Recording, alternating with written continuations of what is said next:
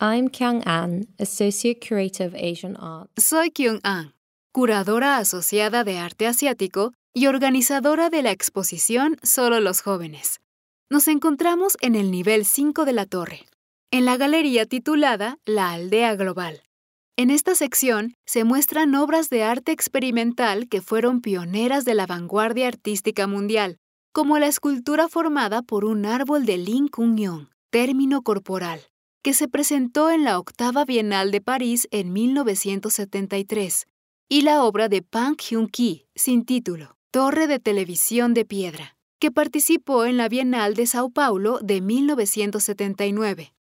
Las bienales, como grandes exposiciones internacionales, contribuyeron a la evolución de las prácticas y los discursos del arte contemporáneo al margen del contexto tradicional de los museos de bellas artes. La participación de artistas experimentales coreanos en exposiciones celebradas en Francia, Brasil, Australia y otros países demuestra su deseo de propiciar el diálogo con sus contemporáneos de todo el mundo, así como su ambición de situar a Seúl en el mapa. Corea del Sur no tuvo un pabellón propio en la Bienal de Venecia, la bienal más antigua del mundo, hasta 1995. La Bienal de París, fundada en 1959 por el Ministerio de Cultura de Francia, se diferenciaba de otras bienales internacionales por imponer un límite de edad de 35 años a los artistas participantes.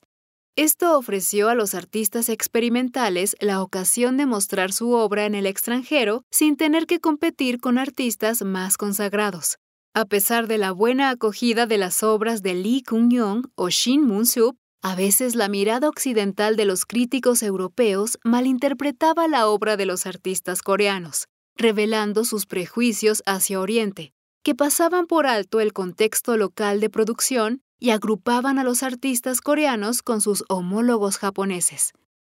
El interés por entablar un diálogo con sus contemporáneos de otros movimientos artísticos internacionales, como el monoha, el arte povera, el arte conceptual, el movimiento pictórico Supports, Surfaces y el Land Art llevó a los miembros de la Asociación de Vanguardia Coreana, o AG como se la conocía, a organizar en 1974 la Bienal de Seúl, en la que se presentaron más de 60 artistas de todo el país.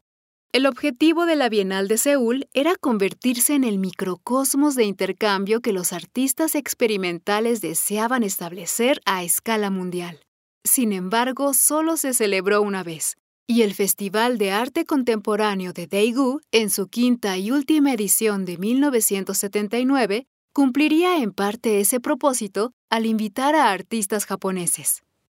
En 1975, un año después de la Bienal Inaugural de Seúl, el grupo AG celebró su cuarta y última exposición con la participación de tan solo cuatro artistas, un primer síntoma de la decadencia del arte experimental.